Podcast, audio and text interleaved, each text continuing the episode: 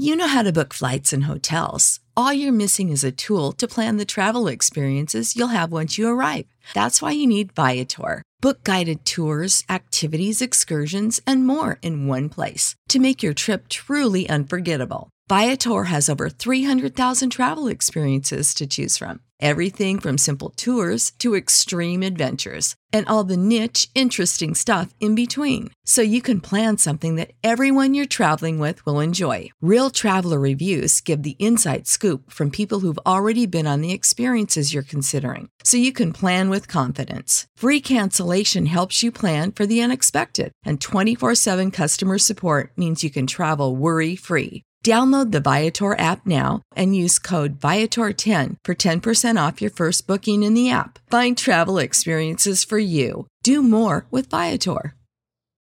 When you need mealtime inspiration, it's worth shopping Kroger, where you'll find over 30,000 mouth-watering choices that excite your inner foodie. And no matter what tasty choice you make, you'll enjoy our everyday low prices, plus extra ways to save, like digital coupons worth over $600 each week. You can also save up to $1 off per gallon at the pump with fuel points. More savings and more inspiring flavors make shopping Kroger worth it every time. Kroger, fresh for everyone. Fuel restrictions apply.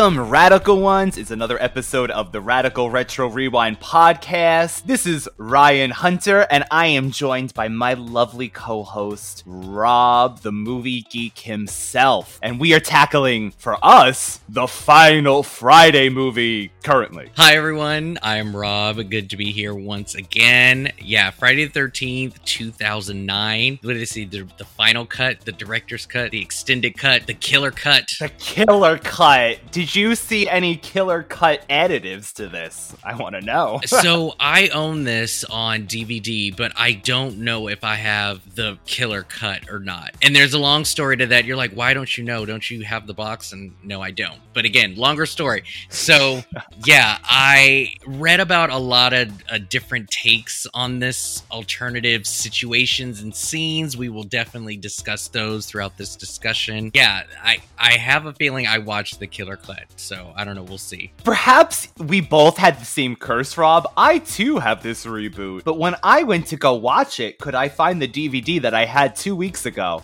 I couldn't. So I don't know if I watched the killer cut either. I had to rent it. So, oh my god, that sucks. Okay, so what I was gonna say, put it this way, and maybe somebody can tell me the killer cut, if it gives you an option to watch that or the original theatrical version on the DVD, then that was the killer cut. I didn't have that. There was no special features. There was no, and it was just movie, scene, and maybe trailer. I think that was it. That was all I got. So I pushed play and went on. That that was it. So Is it possible? Was Blockbuster open? Did I buy my copy Blockbuster? I want to say it had a Blockbuster copy. That was probably my blockbuster exclusive copy with no features. So So we have no idea, Radical Ones, what copy we saw. We see some form of this movie, like Rob said, 2009 reboot to the Friday the 13th series. Well, let me get into this right away. so because we keep using the word reboot. So technically, let's just Oh, go yeah. on record here that apparently this specific 2009 version is considered a sequel. That is right, folks. Victor Miller, who is responsible for creating this franchise, when it came time to write the remake, they took measures on having the film appear to look like a sequel more than a remake,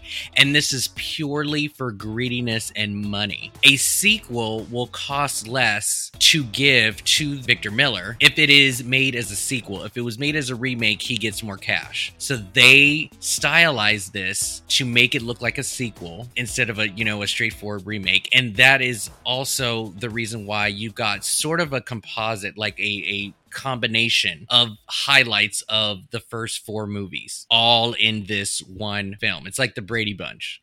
Perfect example. It's like the Brady Bunch movie. So yeah, given that whole entire sequence during the credits when, you know, you're seeing this woman being chased by this woman, you know, Pamela, he's my son. That was part 1. And then let's jump 40, 80 years later. This is what happened afterwards. So now him growing up as a grown-ass man makes sense because it came out in 2009 instead of 1980 or whenever it came out. So there you have that. So technically this is not a reboot. Yes, the story has been changed, but it is considered also a sequel. And with the franchise history, honestly, anything goes at this point. Once you go to hell and then try to link that to, you know, Jason X, Freddy versus Jason, it all goes to hell. And is this Rob why Victor Miller is now? Is that what what led to the lawsuit? Because he got pissed off. I mean, that could be part of it, but here's the thing. He also tried to sue to get the correct amount of compensation because of said movie, but he lost. So he was paid less for this remake. That actually sucks because this is clearly supposed to be a remake. but they It's used terrible. yeah so anyways that's that's a, another conversation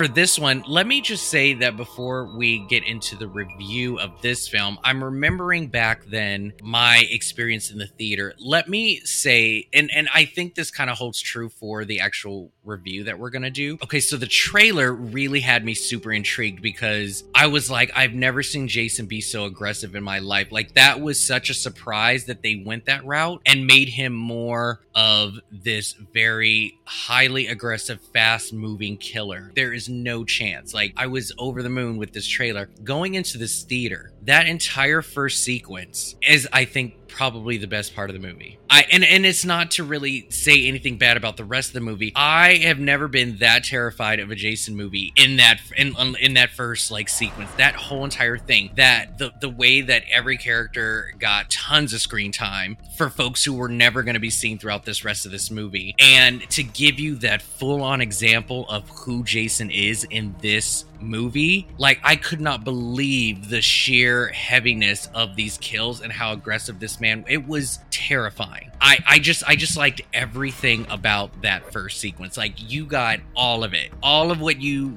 know of a jason film. The sex the beautiful people the camp the story him taking them out one by one the discovery of the mo- like all of that was in this it was just so I, I don't know. I just loved how this first part was filmed. So i will just say that in this theater when that when the name friday the 13th came up after that first sequence.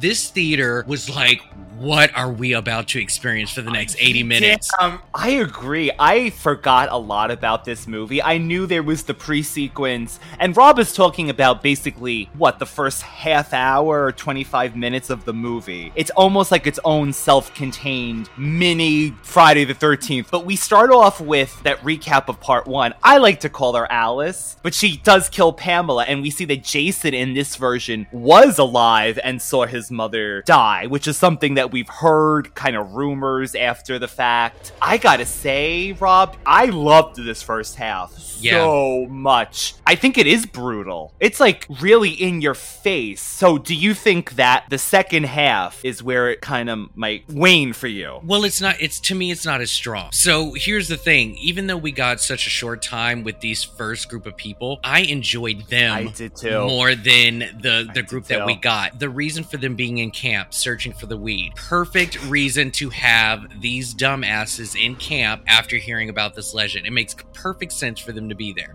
Also, the five basic horror character tropes were established in these six people. No, seriously, I mean, I don't want to call a horror horror, but I mean, obviously, you know, the woman of this group, uh, the one who was having sex, clearly she was doing the jock.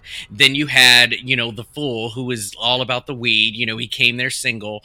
And then what was what was the sister's name? Whitney me Whitney Whitney's the final girl. And her boyfriend. It was Yeah, her boyfriend. yeah, it right? was her boyfriend who was the sensitive one. All of that fit. It all fit. Just just again, the the tactic of the kills and they didn't hold back in this first half. Everybody looked terrified. Every death was effective. Oh. Like you also got to see Jason as a tactful killer. Like he was patient. He set up traps. And again, this whole idea of him being underground without even seeing the tunnel yet. You're like, what is going on? He's already established a way to get from point A to point B. He's under the house sticking even the reveal of the head when he grabs it and turns it around and like that was some terrifying shit. I, I can talk about this first part all day. It- I just I just thought it was a really good setup. He ran and then hit that dude in the head with I was like what? And did you notice his face? He didn't say shit. He watched it. Like either he just gave up and was like, I know I'm gonna die, but he didn't warn her. He could have easily Jason could have easily hit Whitney, but he hit him instead. But I wonder if, if he just was like, I'm not gonna say I don't know. That was a little weird little look. But like the sleeping bag, all of that, I just thought was all brilliant. Does he tell her the run to the boyfriend to Whitney? Yes, yeah. When he's pulled down When- to the. he's officially died, he's coughing up blood, like he's getting stuck in the stomach. Like that's when he's like, "You need to run." So good. I just thought that was great. But yeah, I agree. Honestly, Rob, maybe the fact that I forgot everything about this movie. I feel like I bought the DVD, like we mentioned earlier, but I watched it one time in theaters with brother David, and the only thing I remembered was Jared is in this movie, and that this first half cuts, and then we get the second half to the other. But I agree. I liked every character in this first half. I liked the way they were interacting with each other. I liked the setup. I liked the camp story tale, and they're all like, "Oh yeah, you had a friend that went to Camp Crystal Lake," and he's like, "No, no, really, really well done, Rob." So one one last thing that I'll say about this first part, and I'm and may come up later, but Jonathan Sadowski and Ben Feldman, so they were actually casted really late, like almost close to the time of filming, and those two are so close together. Jonathan was added because Ben was just like me and him are like besties, and their rapport on set and filming go really well, so they just casted those two to like be friends. And you know, they obviously got a really big scene together.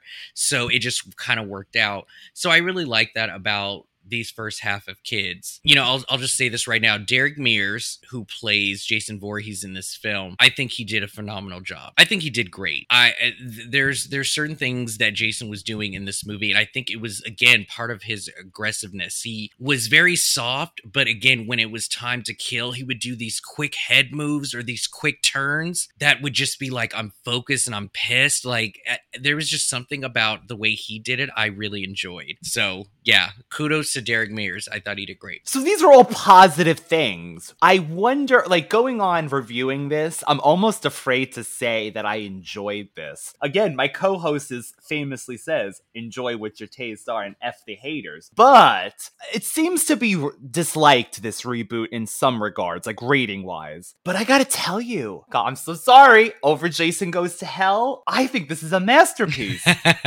especially that first gr- like rob if we could have gotten that for the entire movie. Oh my god. So good. So good. Yeah, there's there's certain things that happen in the first part that didn't happen in the second. One, one part of it, I'll just kind of hint at it, is there was a lack of chase and and dread. yes Jason throughout Yes. the rest of this movie was light as a feather and just appeared everywhere at the right time to sneak behind them and just take them out. Now, that gave me a lot of Mike Myers vibes, which is what I didn't really want to see in Jason because of how aggressive he is. I Yes. did want a lot of chase. I wanted a lot of, of more hiding and is he going to find me? Stuff like that. Half these kids were taken out like that. You, you knew exactly it was gonna happen because of the way they set it well, up. the only too. surprise that we got was Ryan Jensen's character, when, who was driving the speedboat. He gets an arrow in the eye. That's probably the only shock that I got for the rest of the film. not Willa Ford's breast coming out like we were saying. I wanna be bad.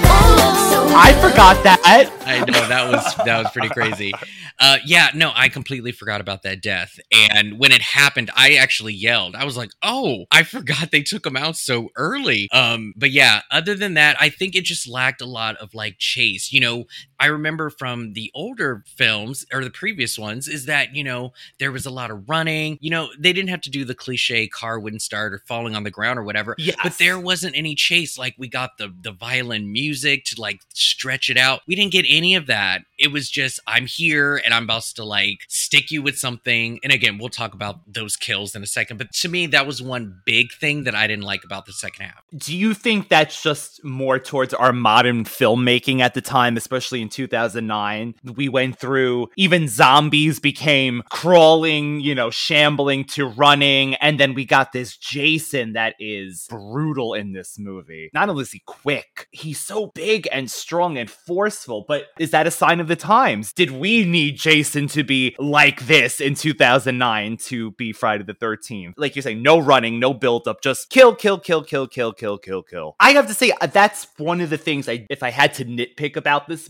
movie, there's parts that I, and I do like his performance as Jason in this movie, but there's things that I'm like, mm, is this really Jason Voorhees, or is this, like you said, a Michael Myers or another a Hills Have Eyes kind of thing? There's things that make Jason Jason, I feel like, and I would prefer him a little. Maybe he doesn't have to crawl or walk slow, but to me, he is just like running through these woods, which to me is terrifying. Of course, a giant man in a mask with an axe is going to terrify the crap out of you. But there's parts that to me did not say Jason Voorhees as much as I would like. But I think this is because of 2009, and we're at a point that everything's got to be flashy, fast, fast, fast, fast, fast, kill. So Ryan, I'm so glad you said that because I'm sure your listeners know so far, like, and have picked this up from you. You are appreciative of the old school. You just, you just like the classic way things are done, and I think that's awesome of you to keep that with you because Dawn of the Dead, like, there is a clear divide with the slow zombies versus the fast, and I know where you are at. I know which side you're on, and I totally get that. You can say that it's for the times. I would just say that, and this is one of many possible reasons, is that I think to a horror fan who has watched everything from the 70s on, we're immune. We're a little bit immune to what's going on. Back then, we didn't have cell phones. So when shit hits the fan, you can't call for help. I don't want to see a slow Jason walking around when all I have to do is pick up my cell phone and be like, come get this bitch before he gets closer to me.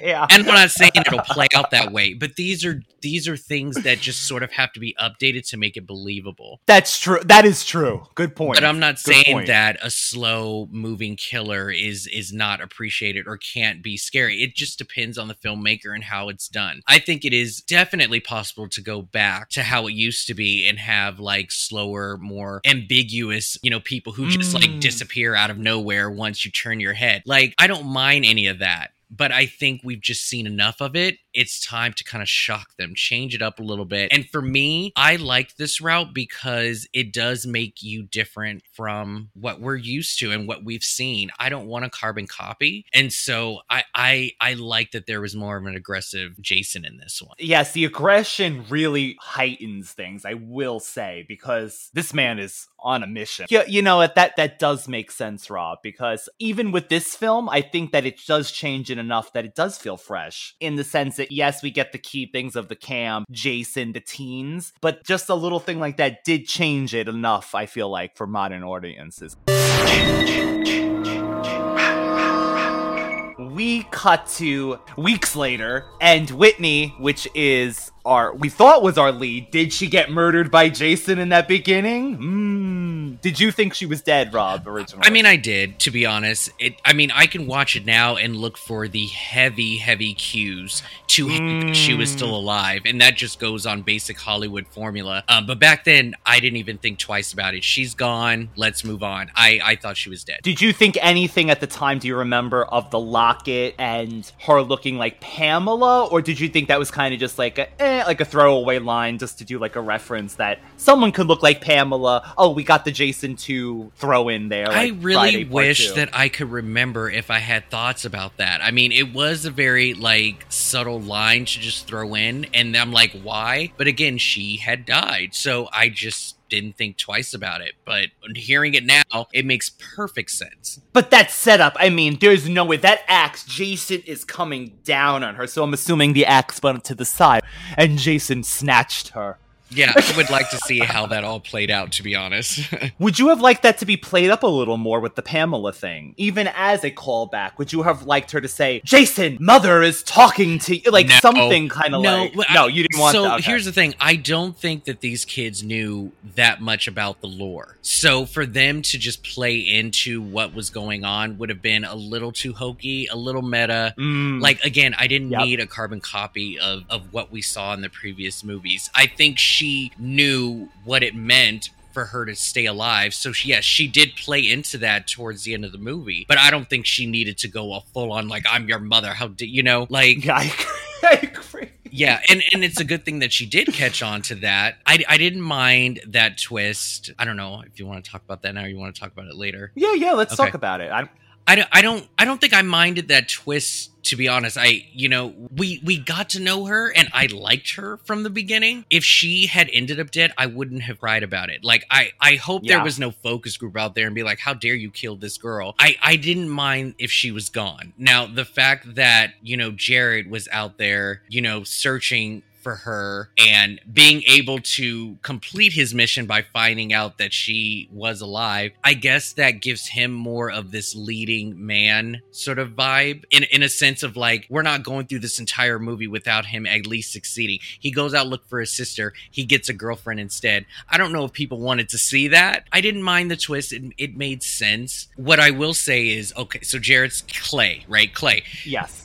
I don't know if you noticed this. I didn't notice this until I rewatched it last night and did a little reading about it. That Clay is sort of like a unwanted accidental homage to part 4 the final chapter because there is a gentleman in there looking for his missing sister from a previous movie Yes. the directors and the writers straight up was like i had no clue no How idea Funny. They did not do I this on- That was. they did not do this on purpose. They had no idea. It was unintentional 100%. So just a homage that worked out a little well because they are basically recapping, as they like to say. They kind of try to combine the first four movies into. For what they did, I think they succeeded in many ways. But Jared as Clay. I mean, a likable. Not only well, take his looks aside, take that he's been like a household name from the Gilmore Girls to Supernatural. Jared is so likable in this movie. He, his determination for his sister and and just the the level of work that he's putting in. And i and i really thought that the scene with him and the cop was very important because it's clear he's Yes. been through the ringer. And i mean this is not just a one-off first day like i'm gonna look for my sister. Like he's been doing this for quite a while now. And then we also get a little bit of backstory that they even fought. So like he is very determined to find his family and i and i totally get that. So yes that definitely gave him a lot of points. And the fact that he stood up to dumbass van winkle so Okay, yes. The second group of teens, no, they're not even teens, kids, men, women. The group of, the, this second group are going to this gentleman's, his parents' summer cabin. that cabin was beautiful oh my god that cabin was so beautiful But like you said, what do they need all them rooms for? I know. this place is too damn big. You don't even know what's going on under your own roof. But yeah, no, that cabin was gorgeous. But go ahead. This character was so annoying. Yes, I get that whole thing about you don't want to destroy your parents' house. Of course. Like, Rob texted me last night. How did these characters become friends to begin with? Yes. This I is an asshole. No personality besides, I'm a rich jock. Or I'm a pretty boy. Like, that was his one character, and I'm an asshole too. I hated the whole thing about him. I guess is what you're supposed to do. They wanted you to hate him, but this was a very specific group of kids, and none of them were dating each other. Not one. And Trent tried to, you know, sleep with um, Miss Panabaker, Miss Miss Jenna. were they not together? I couldn't figure that out. I would say that they were probably dating. She may have accompanied him as a date, but they weren't together. Because when she found Because- out when she found out about Bree and Trent sleeping together, like she didn't bat an eye. She was like, whatever, I don't care. And she made it quite clear she was after some clay dick. Like quite clear. She was like, I came with these people, but I'm gonna search for your missing sister and walk through these woods with somebody I don't know for hours. Like she wanted some clay dick. Like I'm. it's it's so they weren't together. They weren't. He But, he just kind of had that would you? expectation. Fuck you. I know. would. Okay, now uh, you would. That's you not, would. no, I would not. I would not. I would not. Like I would go maybe a little bit of the way, but they ended up into Nightfall. Like that. Oh. Like that was too much. Like I got to go back to the people I came with. I don't know you. Like I want to help you. It's it's whatever. I mean, right? He seems nice, but get me to that cabin. He could have murdered her and raped her. I know he could have. But no, here here's the thing about this though. Like even in the in the gas station, you know, she's like, "Oh, I'm so sorry." You know that he's being an asshole. And I'm like, "Woman, that says a lot about you versus, you know, I cannot stand people apologizing for their asshole friend. I'll say that bluntly. I will judge you to your face. If you are friends with a known asshole who is evil to people that they don't know, like, I'm sorry, if you're gonna choose that bit of company, that says so much about you. And I like she annoyed me when she did that. I'm like, girl, you are with him. Like, you don't don't apologize. Like, but I mean, she was a nice girl, right? We I liked her. Yeah, she was a nice girl. But- she was. But You know, again, how did they become friends? I don't understand how any of these people came from. Now, the two, you know, Chewie and Lawrence, like, oh my God, those two were, those are goals. That's friendship goals right there. You see how Lawrence went out. He knew a killer was outside. He, when you find out a killer's outside, my boy Chewie's out there. I gotta go. Nobody else went outside but him. Got his Captain America shield. That shit was Uh, I thought that was so smart too. I'm like, why didn't anyone ever think of that? Take that big walk as a shield. so beautiful of him to go out and look for his friend. I just thought that was great. I mean, I guess the other one, what Bree and Nolan, like, they all seem like these laid back kind of group of people. Did they just go with this dude because he had this summer house?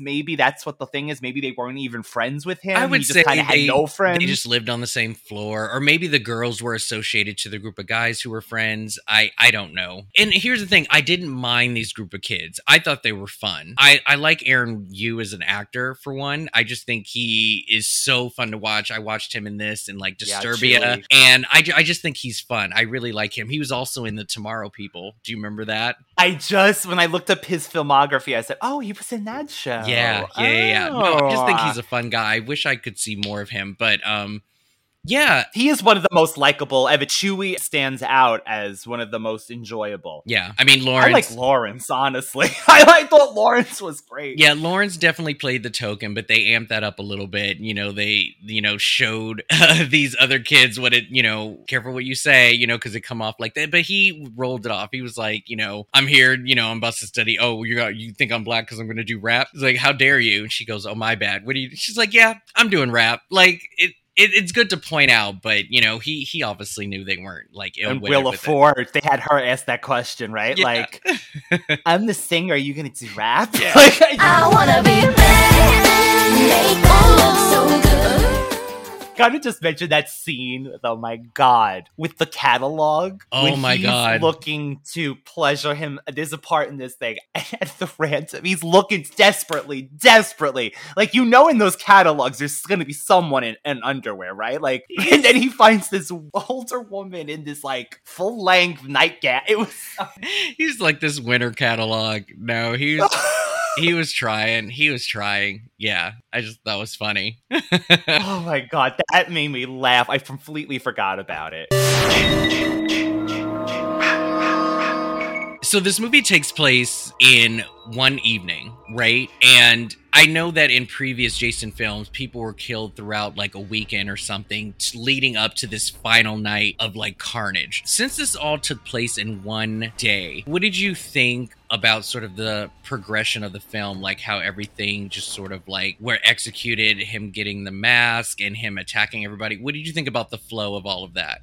with the mask bit, I think that is honestly one of the only ways they could have set up him getting the mask. Uh, he starts with the bag head, which I like as a reference to part two, right? Like, okay, so yes, he doesn't automatically get the mask. Like that a lot. But this mask looked like it was first off through hell. It looked like it was perfect for a Friday the 13th reboot because it was like dark and gritty and and totally 2000s. That aside, like him setting up, okay, I'll believe he gets it from you know, there was a hockey stick there. Ho ho ho. It makes sense. I think it had to be in one day for this reboot to work because of the how quickly things happen and how quick Jason is. Like you said, in modern times, someone had to have a cell phone that worked, right? You would think. So it had to happen, I feel, in one day. 1980s, yeah, there's no other communications. Oh, maybe they went off, but we can't text them because God knows where they are. With that being said, I'm I was trying to wrestle back and forth if I actually appreciated the way everybody was sort of because the kill count is actually pretty high. So I think that's Yeah. great. I don't know. There was just something about the timing of it all because we don't know exactly how often and how much Jason has been killing up to this point. Right. Then all of a sudden, I just want to attack all of these kids at a cabin. It, it just, I don't know. To me, it just kind of came out of nowhere. Now, the gentleman who was in that farmhouse and, you know, he had the hockey mask or whatever, he apparently went out to that same location in the, in the camp and grabbed that weed and brought it back with him.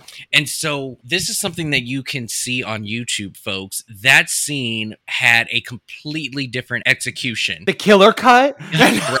he did not that that guy who was trying to you know sell weed or whatever he did not die that way. So if you so the cut that you watched ryan he gets his throat slashed when he you know he's trying to fight back or whatever and then he takes the bag off of his head and then he sees his face and he's like that ain't right. And then he takes the knife and he slashes his throat. Then he looks under a blanket and then finds the mask. Originally that is not how it happened. So again you can go on youtube and see this. So basically we see him bringing the weed and you see it on the table so i'm assuming jason must have followed him and decided to like That take makes him more out sense. yeah and then you know you go through sort of the motion with the whole mannequin and the licking of the of the of the magazine Oh, I know. I was like, ew. But here's the thing.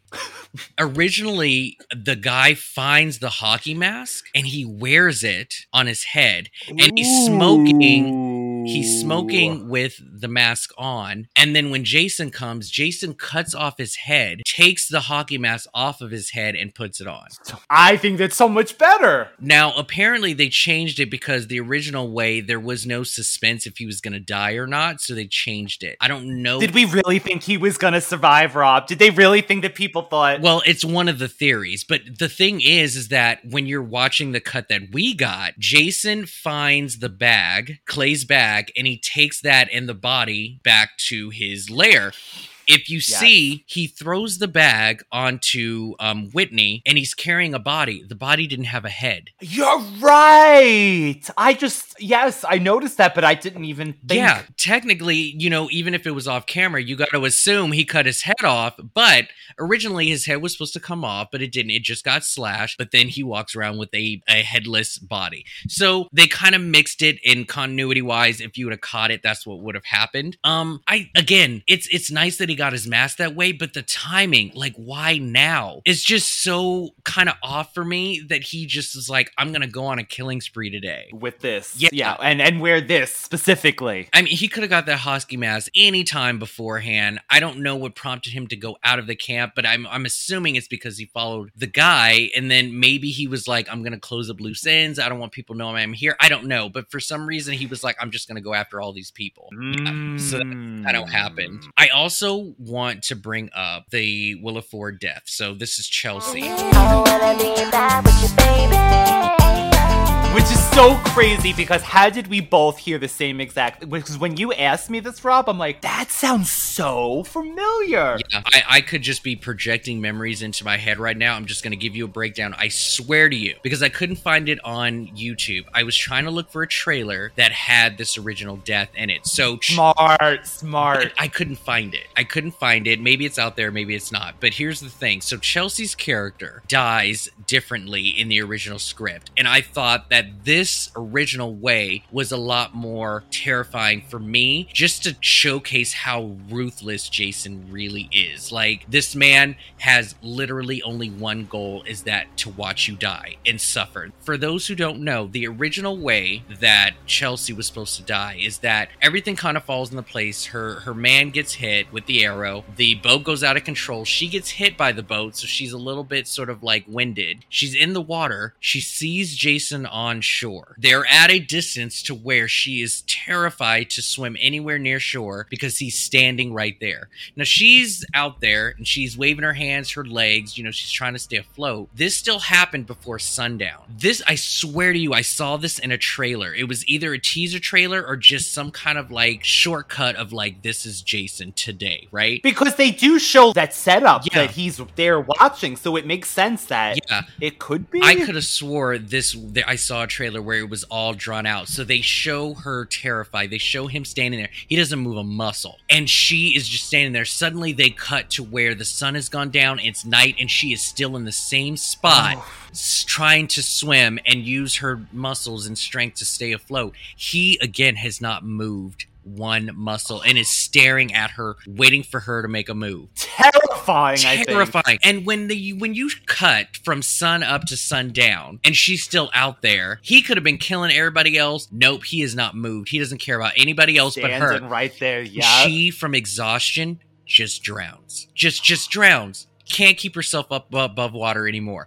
I remember watching that on on somewhere, and I was like, "Damn!" Like I was like, "This is who Jason is." Like I was like, "This movie's gonna be off the fucking hook." But they changed it. She goes under a dock, and he she tries to sneak sneak herself away from like being you know noticed or whatever but he you know he can hear everything and sticks that machete right in her head and you know he pulls it up and you can see her breast and all that stuff Getting one more time. I got a question for you do you prefer this death or paris hilton's death from house of wax Honestly, I'll take Paris.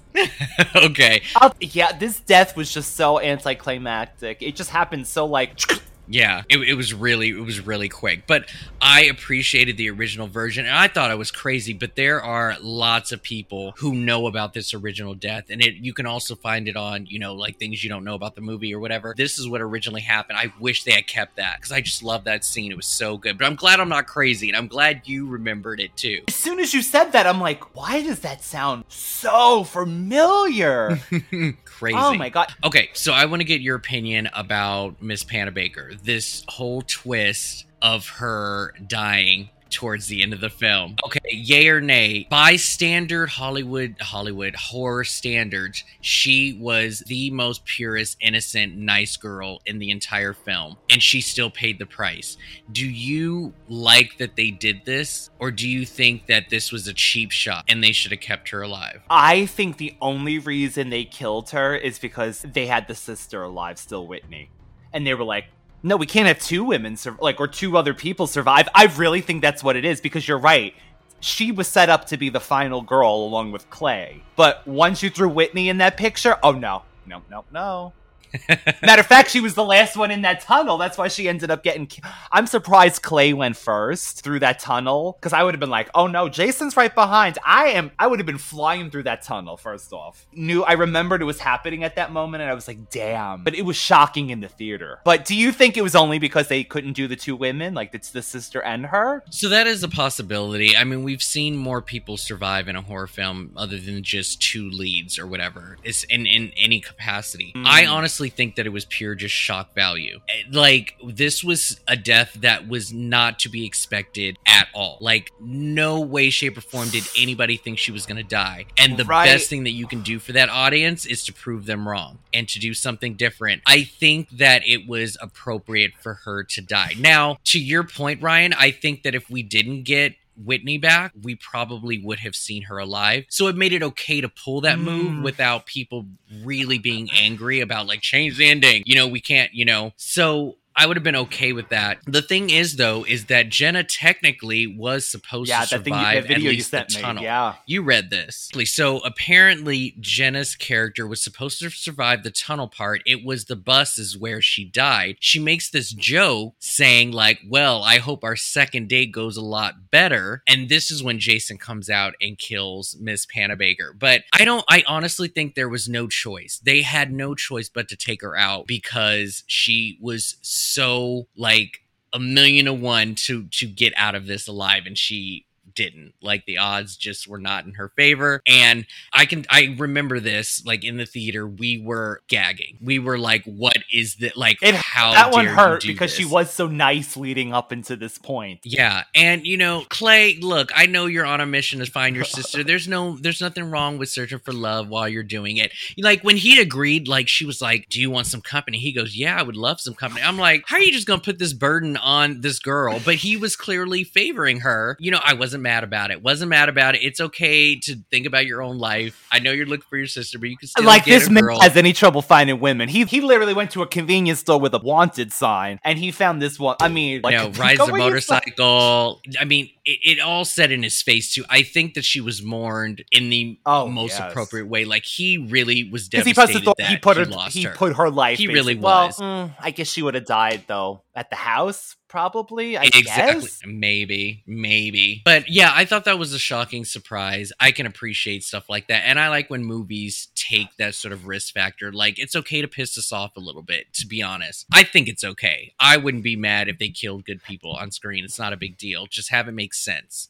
Just have it make sense. I don't think that this was a shock value. I, I honestly think. Yes. Well, I mean, Yes. yes, it did serve a purpose as a shock value, but I, I, I just think it was done in a way it was like, I see what you did there, well played. It wasn't like, oh, I want you to like cry about it and blah blah blah. I just think it was like Plus, in real life, unexpected. I, I, I like that you. because it's not the, the cliche of, well, we know in movie terms that this woman's gonna survive because she's the innocent sweet girl. I like that shock as well, that holy shit. It makes sense if you're the last person through a tunnel and there's someone chasing you, there's a possibility they might get to you. So, real quick, your thoughts on the underground tunnels. This was supposedly an explanation as to how Jason, in in previous films, I guess in a meta format, was able to get from point A to point B so quickly without you witnessing him running or, you know, at least power walking. But the underground tunnels, what do you think about this added feature? You know, I remember his- seeing this with David again back in the day, and he thought this was so smart to explain why someone like Jason could get from point A to point B. I agree, but I think it takes away a little of the mysticism. Like, I like that mystery. I like that thought of, like, oh, it's like Bigfoot. Where does he go? Like, from point A to point B. I like the mystery, but it is a smart thing to do, honestly. It's a smart move for a killer. Travels this quickly to get around and grounded in reality. Rob? I mean, if I was to really like heavy nitpick or whatever, I would just want to know sort of the resources on Uh, how yeah. got the lights under there. I mean, maybe most of that was already. I mean, it just it looked like an underground mine, and I'm sure most of that was already done on in itself. It's just you know watching him grow up and just kind of like go through the motions. I mean, I I think natural instinct you would be able to adapt and whatnot. I I just would want to know a little bit Right, more on how he was able to pull all of that off. So with with that being said, yes, I think it's a great way to kind of showcase like you can't pull that shit you did in the 80s. We need explanation. We need like a reason to do. So for a modern day audience, it made sense for them to come up with some kind of like explanation how he did stuff like that. But like setting up the traps and the bells to like let people know. Like I don't know. I I would have loved to have gotten more of a, you know, is Jason really like Steve Jobs? Like is he really that smart? Like that's that's pretty amazing. But when we see the Christmas lights earlier, I didn't like that because it it makes him too. I mean, I guess it it makes it that he could survive all these years. It makes sense that he's capable of taking care of himself. But to me, it's too like smart. Like he's plugging in Christmas light. I mean, they do do that line that someone's stealing the gasoline at least to make sense how this man is having power in anything. But I don't know. I like the dumb mhm. I hate to even say the word dumb, but I like the more naive Jason. I don't like him as a mastermind. I don't know. Again, it's not make or break it for me at all, but there's something about it that doesn't scream Scream Friday the 13th, but again, this is a quote unquote sequel, but it's a, a remake. Yeah. So I guess one other thing that kind of popped in my head during this that I thought was pretty cool was the tow truck scene. oh, So Trent is on the road. He's flagging a truck down. It stops, but we get no reaction from the driver. So we are led to believe that this could possibly be Jason driving the truck. Now, we're not given any indication that this man can drive. We don't even know where this tow truck came from if he could drive. But the idea was does he get on the back of this car? All he saw was creepy hand though. waving Creepy. to him to get on. Very creepy. Now, I, at the moment, I couldn't agree. remember if that was Jason in the car or not. So it did get me. It was an effective scene. We find out that he judged the townie wrong and he could have actually got out of there alive, Texas Chainsaw Massacre style, if he had just gotten in the truck. Because the man, the minute the man saw that saw Jason, he peeled out, and there was enough time for him to get in the truck and take off before Jason got there. I thought that was an effective scene. But here's the thing: I wouldn't have got in that truck. I wouldn't have. I would have died. When you're Hey, hitchhiking, right, beggars right, can't right. be choosers. So I'm being a little bit of a No, bitch I get right it. now. I get I'm it. being a little bit of a bitch right now. So I mean, that's this man stops. He doesn't say hello. Do you need a ride? Are you okay? He just just flags me. Nothing, Just get nothing. on. He doesn't say word. He doesn't look back. And I was like, no, dude, you can't. Like, but again, I'm the one who needs his help. So who am I to judge? But it's like I can't with that. I can't. He doesn't know what I'm going through, so he feels he doesn't have to do that. But like, he turns around. He's got like man, ventilators in his nose. I mean, they really made him like the weakest guy. I mean, they tried to make it. They made it seem like he was Right. not in any shape or form a threat. And I get it, but still, his approach was fucked. No, up. Because you, you're gotten led to believe that's Jason, Sorry. but thank God it wasn't Jason, because then I would have been like, the man drives too? But okay, so this ending pissed me off. It pissed me off a lot, a whole lot. First of all, why do you need to dispose of the body in the lake? It made no sense. No sense whatsoever. This poetic send off to this killer was garbage. I'm so glad it ended the way it did. I was utterly pissed the, off. a I don't sequel, know right? what Like totally. That you throw the mask along with him in the in the lake. I I don't know if this was the only way he was gonna die officially or keep him dead instead of just reporting him to the cops. I don't know. For some reason, they felt they needed to do this. Tamper with the body. Let's just take him to the lake. It was the weirdest thing. But I want to read something to you. The producers went to Comic Con at the time. They were finished with the movie. They were completed. They've done it all. A fanboy walks up to them and says, first thing, whatever you do in this remake never ever take Jason's mask off. And apparently this this quote, this this guy spooked the shit out of them that they went back and reshot What? the ending. Because they were going because I think originally they were going to show his face and all of its glory. When, so so when he gets the chain wrapped around his neck and it goes through the shredder, it eventually was going to take off Oh, his I mask see. and show his face before he gets cut. Because of this fanboy, they went back and shot it and made sure to keep the mask on because they thought that a lot of fans would agree with this one fanboy who was quite clear not to take his mask off and show his face. I think he would have been stopped the same way, it's just that the mask would have come off as he was getting cut in the head. So I don't have a very huge opinion about showing his face in these newer movies than the ones from before. But again, it does keep a little bit of a mystery and it keeps from humanizing him. I will say that in that brief moment when the bag head came off and they showed a, sort of a silhouette of his face, a little bit of sorrow and pity was brought out with me. I wasn't disgusted. I wasn't scared. I felt bad because I know his origin. So I think that would be a reason to keep the mask on. I agree. What do you think? I agree. I'm with you 100%. I agree. Not only there's the mysticism, like you said, it makes it more mysterious. Plus, we did get that shot, but yeah, because at the end of the day, it was a child that was made fun of, that was not watched, that ended up not drowning, evidently, but you know, tortured for being different, which is is terrible because you know there's kids bullied to this day, of course, at school. So I agree, it would humanize him a little too much. Plus, you want that iconic look of the hockey mask, even to the end. Yeah. The ending, Rob. Is this a dream? Is this the dream sequence we get at every Friday the 13th? I'm praying that they were not dumb enough to put him in the the lake, like you're saying. Because when the cops come and say, "Well, who killed all these people?" Oh, we decided to throw the body in the lake. It's, it's a weird. It's weird. It's weird. But you know, he jumps out. She gets a scream. I thought it was an effective ending, but at the same time, it's stupid. It's just dumb. I don't like get it. I, I just it just took it out for me. They both agreed to this. It was just the weirdest thing.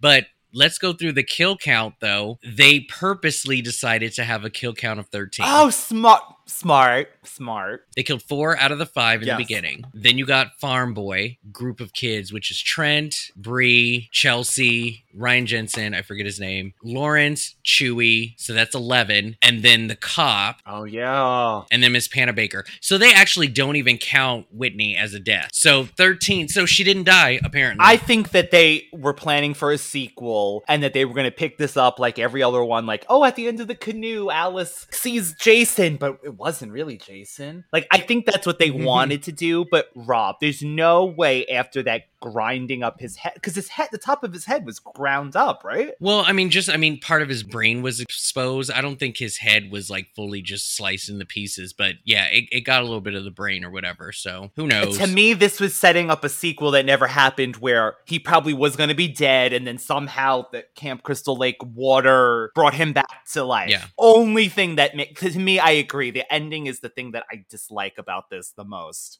So you almost got your wish, Ryan. They tried to include a lot of alums from previous films in this movie. They wanted Tommy to come back. Ah. They wanted the actress Adrienne. Oh, Adrienne played Alice to King, come yes. back. They were like, hands down, we don't want anyone from the previous films to be in this movie in no shape or form. This is a new beginning. We want to start fresh. They put a stop to anything that brought back any characters from the beginning. I honestly think that Tommy, I don't know if I wanted to see him in this. Tommy or just cameos? Just the fact that they were going to bring back cameos of these people, or were they going to play like Tommy? Was he going to be Tommy Jarvis? I want to say that Tommy Jarvis's character was supposed to be embedded in the story. Oh, wow.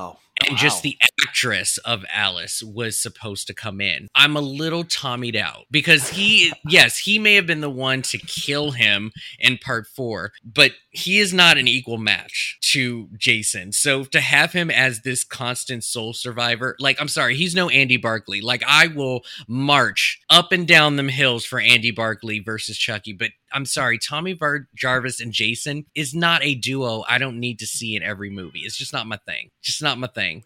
But you had news about the sequel. What what was going on with the sequel news? Ooh, well, the sequel was going to bring back our Derek Mears. It was going to be a 3D movie, I know. They said that the Friday the 13th, 2009 went on to gross 60 million in the United States, and that the Friday the 13th sequel was going to be 3D and called Camp Blood: The Death of Jason Voorhees. It was going to be almost another remake, Rob. It was going to not continue this movie and basically remake it again. And the only thing, there was a script made, the only thing that I read that was really going to be put in it is Jason was going to be more mysterious. We're going to have his footsteps. Like people are in a cabin, but they're going to hear him running, they said, from miles away, like boom, like a dinosaur basically through the woods. And they were going to be like, what is that sound coming? And they said then they would slowly see him, his silhouette. So it seems like we were going to get this slower Jason in the sense that he was going to be mysterious, but at the same time, running, when he did run, it was going to pound the forest. I mean, my God. Gotcha.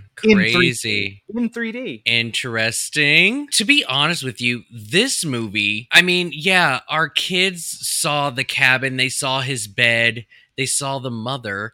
But to be honest with you, the, uh, again, it's just the way that these kills were executed and how he just decided to just go to this cabin and kill folks. It was off Camp Crystal Lake. It wasn't even in the camp. Right. This this dude could have been anyone. It really could have been any killer that they wanted in this movie. It didn't have to be Jason for this to be executed. The way that they used him in this story, it could have been anybody. So for a sequel and then just have it be as mysterious as you said, like remaking it and all that, like I totally get it. There's no flow through as far as story to keep going. That's just my opinion. I, I and and that's okay. I actually don't think that's a bad thing. It's just that we are used to things that are familiar, and we are most likely going to put our money into stuff that we already know Yep. that we like. And so, had this been a different killer, who knows what it would have made? But here's the thing: we didn't get a sequel because the second week of box office went down eighty percent. Everybody saw They gave it their, you know, their notes, their hot takes on it, and either nobody wanted to see it or the only audience who was really gunning for this movie went out and saw it the first weekend, and that was it. So there isn't a big enough audience to keep going. Now, they made profit off of it. Still, that drop does not say That's, that's a bad we drop. need to keep going. That just comes to do we want to continue to see Jason more? And to be honest with you, I'm okay if Jason is gone. If they bring him back, bring him back animated. Bring him in a mini series or something. That and CW show they were going to work on. Do you remember that a few years ago? The CW Camp Crystal Lake show that was going to come Yeah. out, evidently. I would have been fine with an eight to ten episode miniseries of a, just a one by one Jason thing, like they're doing with Chucky right now. I would have totally been fine yes. with a miniseries just to say good, hello and goodbye and be done. and but be then it would be a reboot again, probably, wouldn't it? I'm fine with that. Just be done with it though. Like there's I don't I don't see Jason living past Madonna. Like it's done. Like, she- well, Madonna's still releasing shit. I know. That's what I'm saying. J- Jason is not Madonna. She he, he there's not much left in the tank. What can you they do both with got him? one name.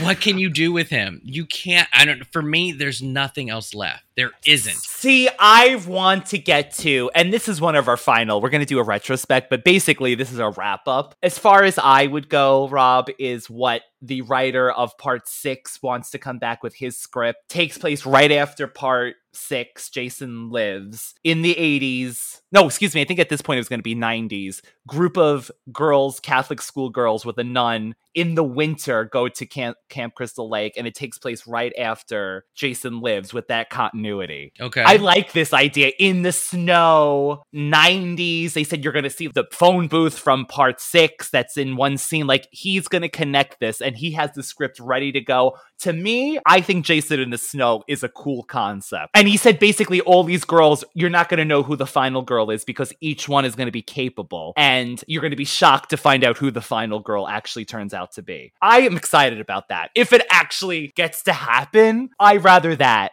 But you're saying you just want one more movie, or do you Like want a, a continu- franchise I- again? I just want continuation. Like, don't reboot it again. Just give us one random one, see if it works, and if not, let it die. Okay. I don't want another Jason 2022 when we finally get the end of this lawsuit because clearly they're doing this lawsuit to make more movies. Just make a sequel. Don't reboot it. Give us the snow Jason because I think that's actually a, I think that's a great concept, Jason in the snow. well, don't get me wrong. If they made another Jason movie, I'm going. But Of- I'm not. Yes. But I'm not on, you know, the internets, you know, being like, I want a Jason movie. Hurry up! Like I don't. It's it's. I'm I'm going to. No, I agree. I agree. Night. I don't need it. I don't need it. yeah. If they make one, I'm going. But I'm just like whatever. So God, we don't need another reboot. The idea with this was Jason was out of the minds of people too long. You kind of have to reboot it in some sense. But at this case, we're in the years of Halloween 2018 where things can be done like that. I'm okay with that. But just one more. Give it a try. Don't reboot it. Say it's a sequel. Just put Jason out there with the hockey mask. We don't need the recap of him drowning, his mother. Just give us Camp Crystal Lake, the mask already in tow. Let him kill people and see if it works. If not, let him rest.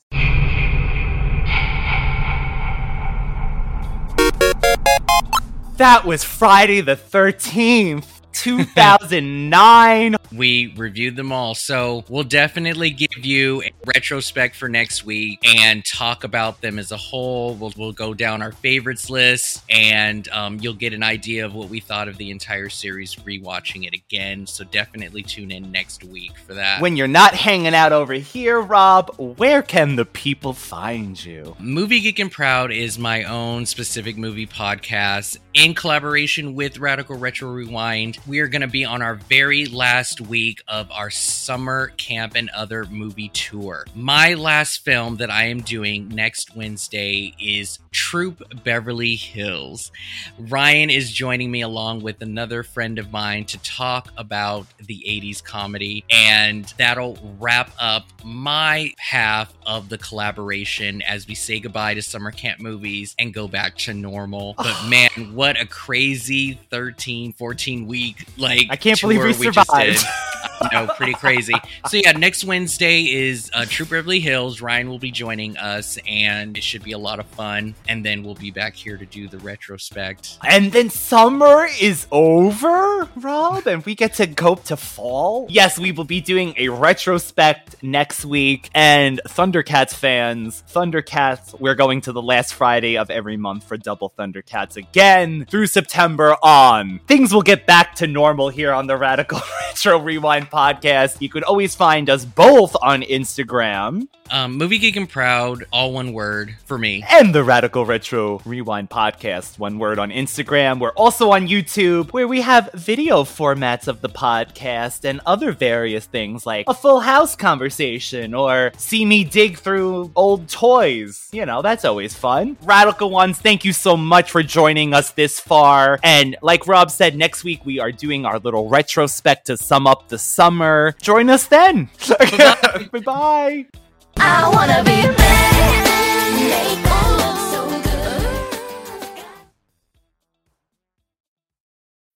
When you need mealtime inspiration, it's worth shopping Kroger, where you'll find over 30,000 mouthwatering choices that excite your inner foodie. And no matter what tasty choice you make, you'll enjoy our everyday low prices, plus extra ways to save, like digital coupons worth over $600 each week. You can also save up to $1 off per gallon at the pump with fuel points. More savings and more inspiring flavors make shopping Kroger worth it every time. Kroger, fresh for everyone. Fuel restrictions apply.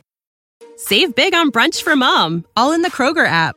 Get 16 ounce packs of flavorful Angus 90% lean ground sirloin for $4.99 each with a digital coupon. Then buy two get two free on 12 packs of delicious Coca Cola, Pepsi, or 7UP, all with your card.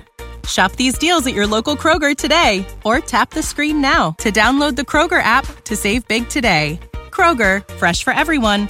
Prices and product availability subject to change. Restrictions apply. See site for details.